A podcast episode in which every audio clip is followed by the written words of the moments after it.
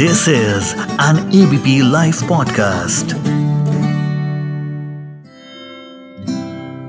अरे मनीष, पाँच बज गए। टंकी में पानी लगा दे। और सुन, बाहर पौधों को भी पानी डाल देना।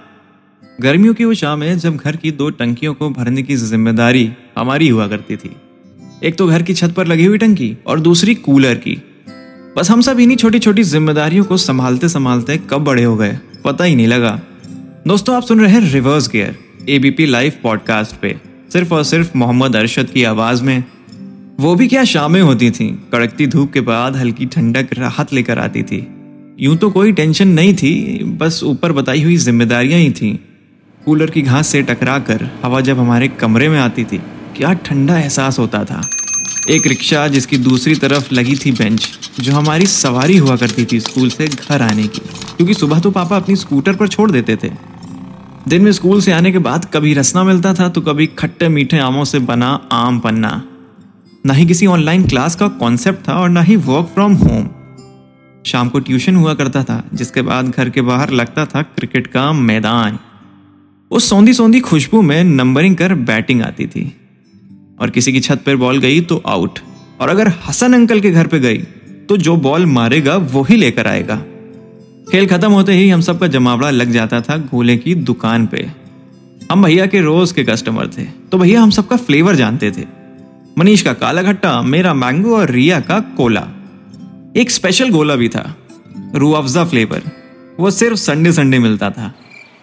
शाम के बाद रात का वक्त और प्यारा हो जाता था। आठ से नौ के बीच का वक्त काफ़ी पैनिक भरा रहता था, क्योंकि नौ बजे से होती थी बत्ती गुल। इसीलिए इससे पहले हम सब कर लेते थे अपने सारे काम फुल। अरे पिंटू अरे पिंटू, जल्दी से मिक्सर में मिर्चा धनिया डाल के मिक्सी चला दे। अरे मम्मी यूनिफॉर्म में प्रेस कर दो ना। और हम नवाबों की तरह कूलर पंखे की हवा खा लेते थे। क्योंकि भैया, नौ बजे के बाद तो घरों में सन्नाटा और बाहर गलियों में रौनक हो जाएगी। घर की छतों में पलंग और खटियाँ रेल के डिब्बों की तरह बिछ जाती थीं। हाथ वाले पंखे घुमाते हुए लोग मच्छरों को मारते हुए पाए जाते थे। वॉकमैन या रेडियो ऐसे वक्त पर बड़ा कारगर साबित होता था। गाने हो या क्रिकेट का स्कोर या हो समाचार, सब मिल जाता था इस पे।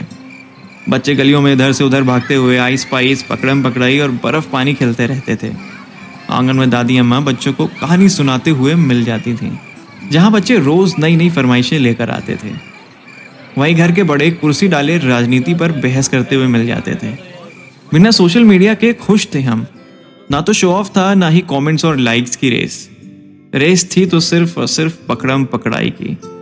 ये शामें अब नहीं आएँगी। क्यों ना इन शामों की यादें ताज़ा की जाए? तो शेयर करिए एपिसोड को अपने उन साथियों के साथ, उन दोस्तों के साथ, जिनके साथ आपने ज़िंदगी के कुछ हसीन पल गुजारे हैं। क्योंकि अब हमारी शामें काफ़ी अलग होती हैं।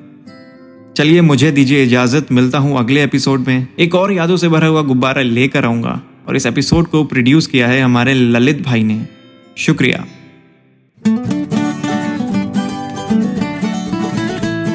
this is an ABP live podcast.